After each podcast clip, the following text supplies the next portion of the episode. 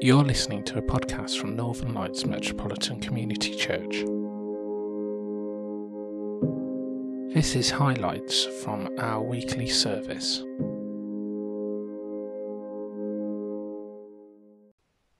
Jesus is risen. Alleluia. Good evening.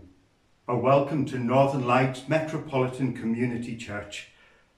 Yes, it is truly a special night, and that's why I'm all dressed up. Over the last four days, we have journeyed with Jesus through his passion and death. We remembered with joy as he gave us the gift of himself in the Eucharist. Humbled as he washed his friends' feet and asked us to be a people who serve one another. We have been filled with sadness as we recall how he was betrayed by his friends, then betrayed by other friends as he went through the agony in the garden, and then was denied by his closest friend, not once, but three times. We witnessed the victory of hate, jealousy, and apathy in the scandal of the cross. But today we celebrate God's love. Love which forgives the greatest sin. Love which heals the deepest wound. And love which offers a new life to all who believe. Jesus is risen. Alleluia. Many churches celebrate the Lord's resurrection with holy fires and candlelit services. Because we cannot be together at this time, we as a church decided to put lights in our windows and light our own personal Easter flame. We do this to proclaim that darkness has been vanquished by the death and resurrection of our Saviour, and as a witness to the world around us.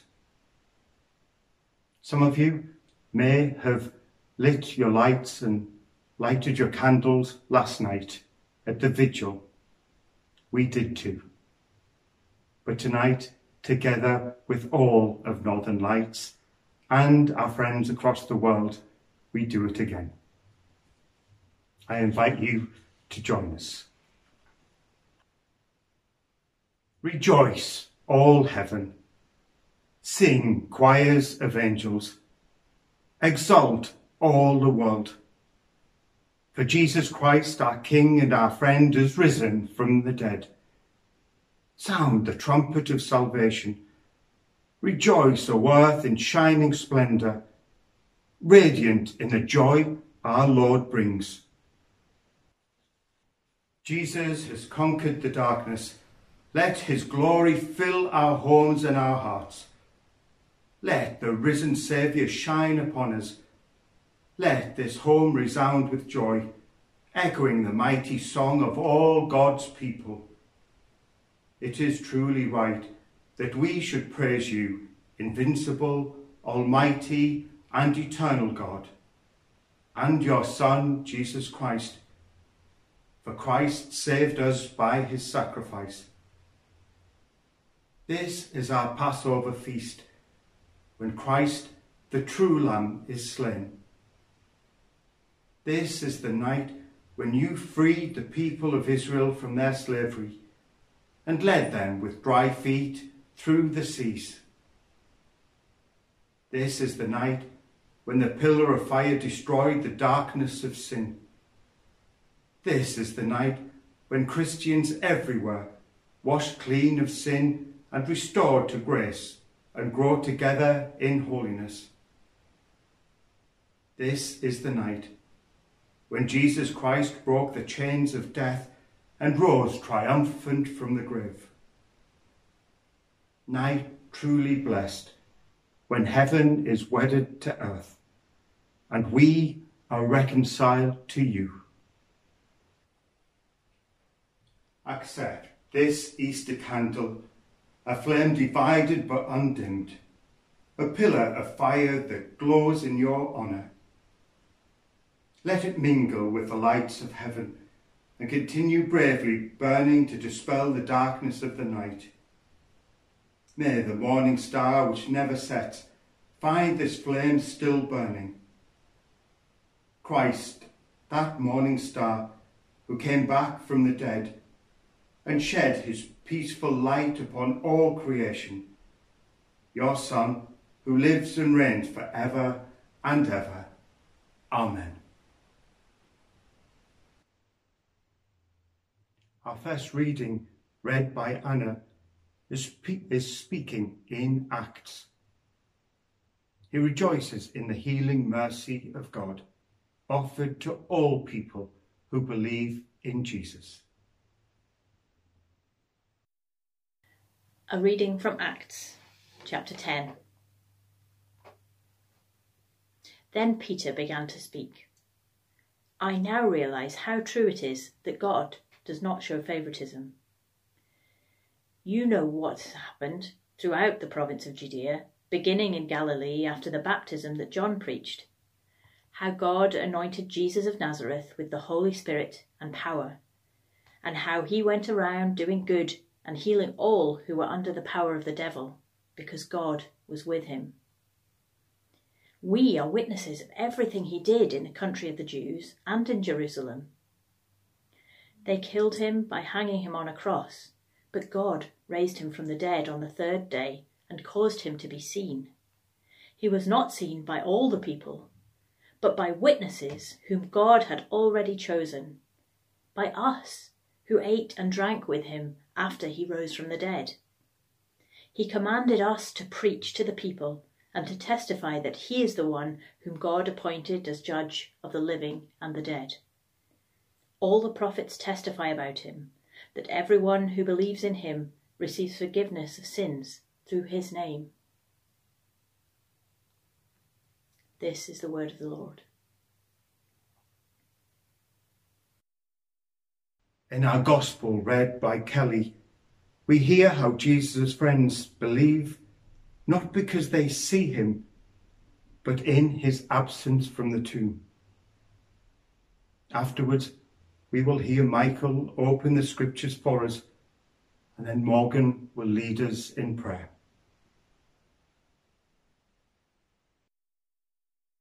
A reading from the Gospel of John, chapter 20, verses 1 to 9. Early on the first day of the week, while it was still dark, Mary Magdalene went to the tomb and saw that the stone had been removed from the entrance. So she came running to Simon Peter and the other disciple, the one Jesus loved, and said, They have taken the Lord out of the tomb, and we don't know where they have put him. So Peter and the other disciple started for the tomb. Both were running, but the other disciple outran Peter and reached the tomb first. He bent over and looked in at the strips of linen lying there, but did not go in. Then Simon Peter came along behind him and went straight into the tomb. He saw the strips of linen lying there, as well as the cloth that had been wrapped around Jesus' head. The cloth was still lying in its place, separate from the linen. Finally, the other disciple who had reached the tomb first also went inside. He saw, and he believed. This is the word of the Lord.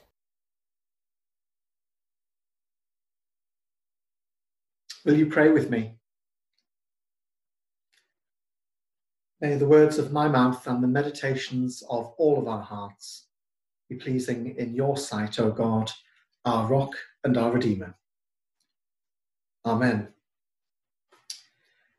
I say, Christ is risen, and you all say, he is risen indeed. Hallelujah. Christ is risen. He is risen indeed. Hallelujah. I have a short story for you. I trust you are sitting comfortably. Once upon a time, there was a little girl, and her name was Goldilocks.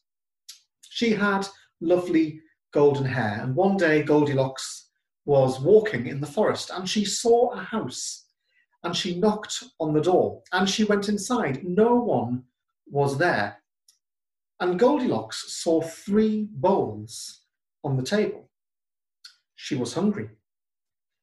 So she's tried the porridge. The first porridge was too hot. The second porridge, as you'll be aware, was too cold.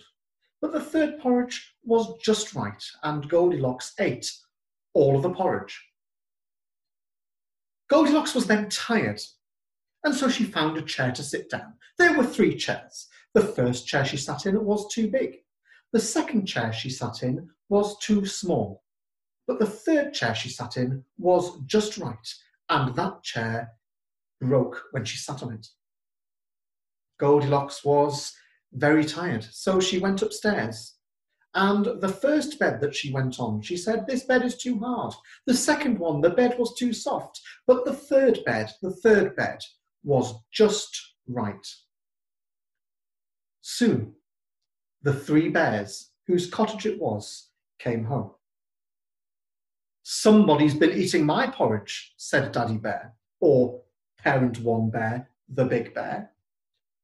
Someone's been eating my porridge, said Mummy Bear, or Parent Two, the slightly smaller bear, cub like, one might say. And someone's been eating my porridge and it's all gone, said Baby Bear. Someone's been sitting on my chair, said Daddy Bear. Someone's been sitting on my chair, said Mummy Bear. Someone's been sitting on my chair, said Baby Bear. And it's broken. I'm going to leave the story there, if you don't mind.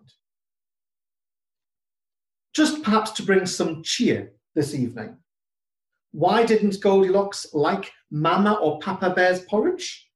Its temperature made it unbearable. The three bears return after their long walk. Daddy says, Who's been eating my porridge? Mummy says, Who's been sitting in my chair? And Baby Bear says, Never mind that, someone's nicked the tally. I stopped the story just before they went upstairs. It's not hard for you to know that after sitting on the chair, there is the going upstairs. There is the agony at realizing that someone is in the bed. There is the waking up out of the bed. There is the running out of the house. There is the never to be seen again Goldilocks. You know what is going to happen. It can feel a bit like that in Holy Week. We spend our time trying to get into the zone we listen to the Passion. We hear of the Last Supper where Jesus shared bread and wine, even with the one who was going to betray him. There is an argument about who is the greatest and who is the best at following Jesus. There is the promise not to deny Jesus. There is a time of prayer when those closest to Jesus did not stay awake, they did not stay alert. Jesus was arrested after, after having been identified with a kiss. There is the panic, there is denial. Three times the cock crowed. There is beating, there is mocking, there is blindfolding. There is the scene before Pilate. There is the appeasement of the people, and there is populist justice. A sinner is released the cross is carried by another. There is confusion about who actually Jesus is among two criminals. There is the sign above the head of Jesus. There is the vinegar. Jesus dies. Jesus is buried. The tomb is sealed. We live this each year we focus on different aspects. We grow as we own the story. We grow as we develop a deeper inner knowledge of this, lived knowledge. But we cannot get away from the fact during Holy Week that we know the end. The disciples did not know the end of the story. And I wonder what they were thinking. They will have tried to keep faith, clearly. But seeing everything that I've described, everything that we've lived through in the last week, it would have been difficult to hold on to the promise of God. They had been there, they had seen the events unfold. They will have not really expected to see what they saw. They will have been wobbles in their faith. Was it all true? I saw what he did, but now look what's happened. I saw him die. What do we do now? Daily life totally changed, oh, even over two days. We know the end of the story. Christ is risen. He is risen indeed. Hallelujah. But they will have been in darkness, a deep darkness, before the light returned. Many times in human history, we humans have lived through complex times. We have been told in the past as a race to keep going, to keep the faith, that all will be well. It would have been difficult to do so at the time because we did not know at the time the end of the story. And an easy analogy to make is with World War II. The Queen recently did this in her address to the nation. During the war, if we lived during the war, we did not know what the end would look like. From simple Key Stage 2 texts, during the six years Britain was at war, 39 to 45, life was frequently hard. Food and clothing were rationed and in short supply. Bombing caused fear, injury, death, and destruction. Families were often separated due to evacuation. Rationing was introduced to control supplies of food and clothing during the war. The government's Dig for Victory campaign encouraged people to grow their own food to avoid fresh produce shortages. In London, people used to wear identity tags because so many homes were destroyed, so many people were killed.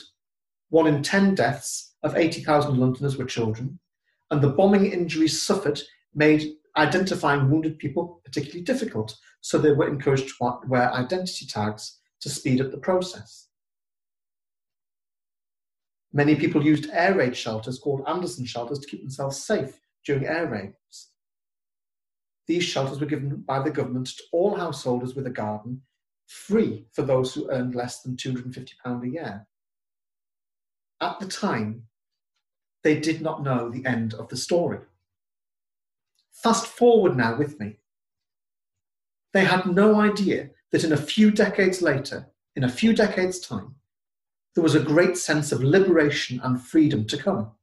Years and years of living life to the full people coming and going as they pleased, free education, a national health service being set up, a deeper understanding of different types of relationship, of different types of family, a global village, making friends from different places and churches right across the globe. Today, children are born in the UK, arguably for this sermon, into a place of freedom, opportunity, and wealth. What we have today the parks, the towns, the transport, the food, the takeaways, the pubs, the beaches, the friends, the connections, the support, and so on, even now during this time. I don't know if people living through the Second World War dared ever imagine this. It was so intense at the time. There seemed perhaps to be very little in the way of hope. Similar, similar to the disciples at that time. And so here we are. And who could have thought it? It is hard, but it's not as hard as it could be. It may get worse before it gets better. And we currently do not know the end of the story. We've got through times like this before, and we have each other as support. The disciples had lived through dark times, and then on the third day, green shoots appeared. I don't say anything today to diminish the difficulty that we find ourselves in, which affects some of us more than others. But I want us to see the hope as we consider the empty tomb. And so early on the first day of the week, when it was still dark, Mary went to the tomb and saw that the stone had been removed from the entrance. So she came running to Simon Peter and the other disciple, the one who Jesus loved, and said, They've taken the Lord out of the tomb and we don't know where they've put him. So Peter and the other disciple started for the tomb. Both were running, but the other disciple outran Peter and reached the tomb first. He bent over and looked in at the strips of linen lying there, but didn't go in.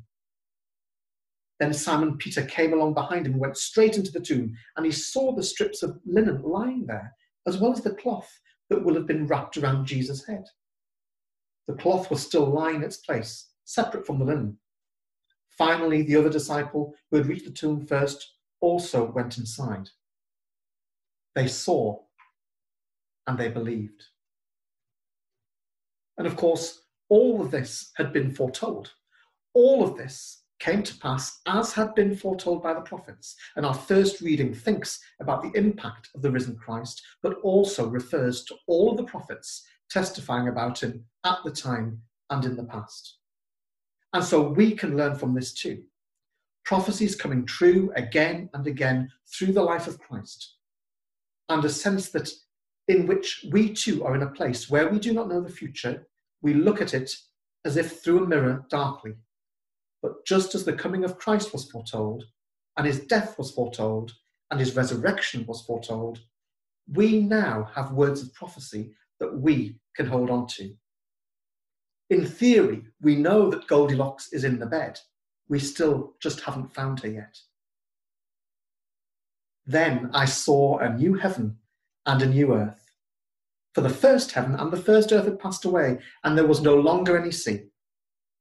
I saw the holy city, the new Jerusalem, coming out of heaven from God, prepared as a bride beautifully dressed for her husband.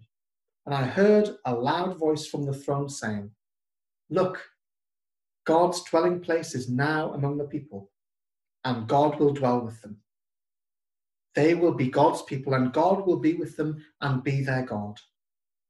God will wipe every tear from their eyes. There will be no more death, no more mourning, no more crying, no more pain, for the old order of things has passed away.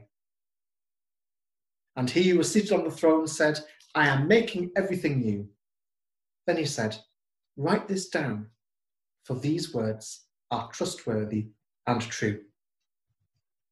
I wish you all the best this Easter. Christ is risen. He is risen indeed. Hallelujah. I invite you now to join me in some prayers of intercession. On this special day, as all Christian churches rejoice anew in the resurrection, we pray for those in leadership of your churches around the world, including Cecilia and those who guide the Metropolitan Community Church. As all Christians around the world celebrate the resurrection, we bring before you in prayer particularly those who face great political or social difficulty, celebrating the message of your love. At this time of great challenge for the health and well-being of people across the globe.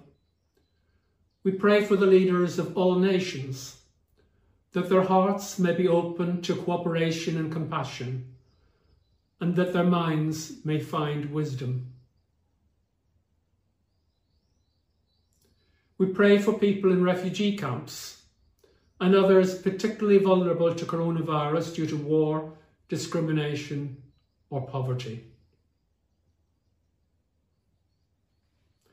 We pray for those whose immune system is already afflicted. And as is our custom in the Metropolitan Community Church, I will light a candle.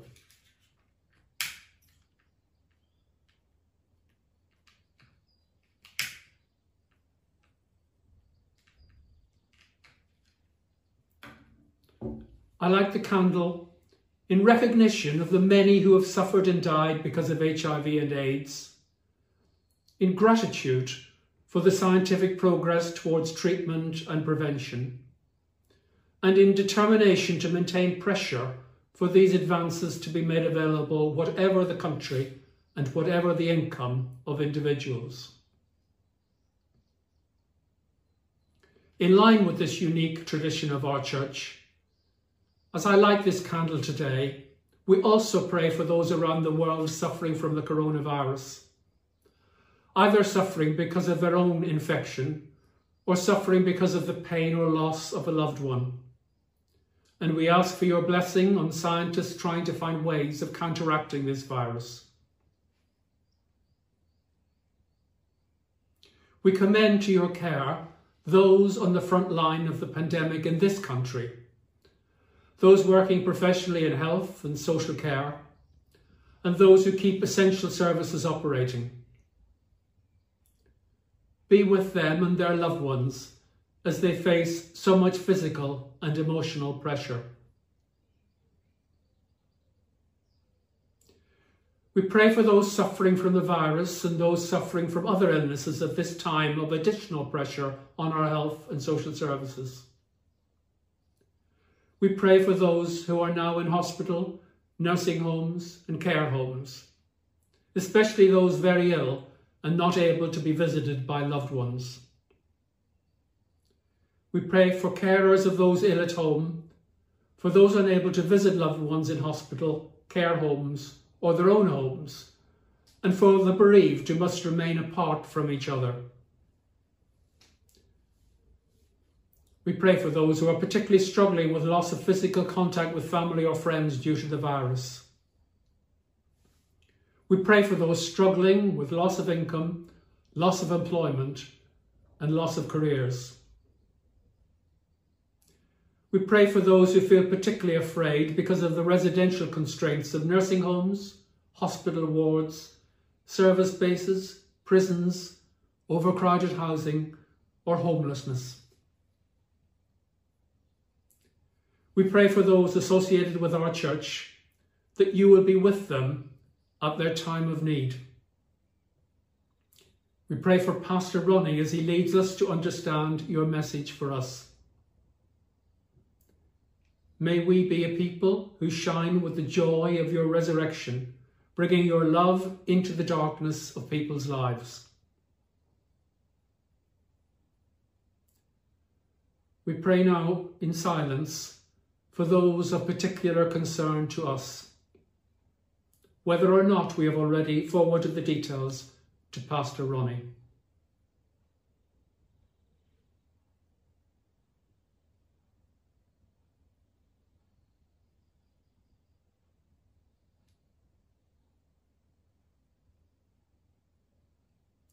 In faith and joy, we bring our prayers to you. Now we pray in silence for ourselves.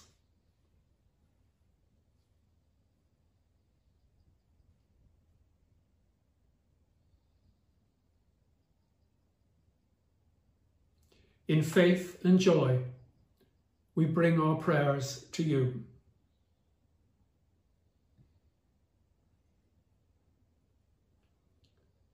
Let us say the prayer that Jesus taught us. Our Father, who art in heaven, hallowed be thy name. Thy kingdom come. Thy will be done on earth as it is in heaven.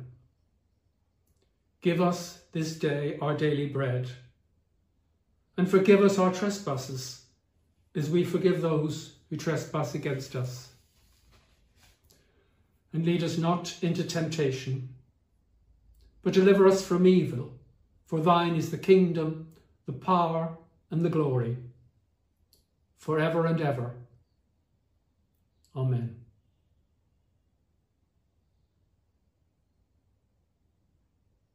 We offer each other the grace.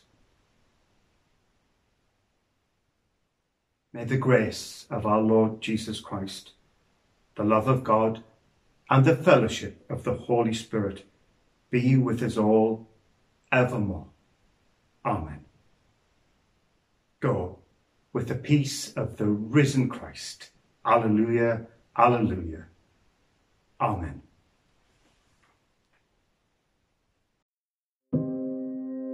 Thank you for listening to our podcast. For more information about what we do, You can find us on social media or visit our website northernlightsmcc.org.uk.